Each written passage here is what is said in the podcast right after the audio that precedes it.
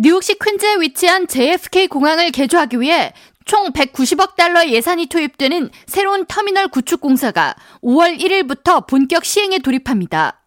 뉴욕 뉴저지 항만청은 24일 대한항공과 아시아나를 포함하는 가장 많은 항공사들이 이용하는 JFK 터미널 1 공사 개조에 95억 달러, 젯블루 등이 이용하는 터미널 6에는 42억 달러, 아메리칸 항공을 위한 터미널 8에 4억 2천만 달러 등을 투입하는 JFK 신터미널 구축 공사가 오는 1일부터 본격 시행돼 2026년에 마무리될 것이라고 밝혔습니다. 이어 공사기간 공항 곳곳에 공사 현장이 발견될 것이며 이로 인해 교통 통제나 우회 상황이 발생할 수 있으므로 JFK 이용객들은 공항 도착 예상 시간을 미리 조회할 것, 그리고 평소보다 여유를 가지고 움직일 것을 당부했습니다.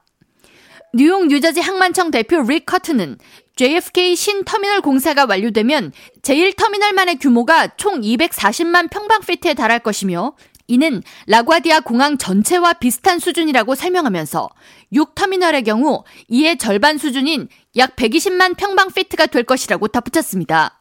이어 공사 기간 공항을 이용하는 뉴욕 주민들의 불편이 다소 예상되며 주민들과 공항 직원 모두 공사로 인한 혼잡과 불편을 어느 정도 감내해야 한다고 덧붙였습니다.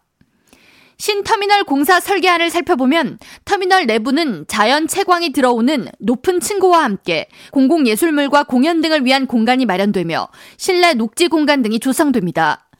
공간이 크게 확장되는 만큼 내부 식음료 및 retail 매장 입점이 확대될 것으로 예상되며 뉴욕주는 여기에 소수계 그리고 여성 소유 기업 등의 retail 입점 혜택을 부여해 최소 30%의 입점 업체가 여성 및 소수계 인종 사업가들로 구성토록 한다는 계획을 갖고 있습니다.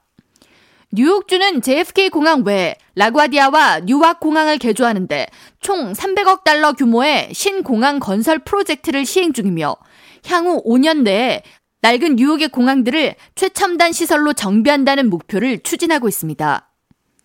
K라디오 전영숙입니다.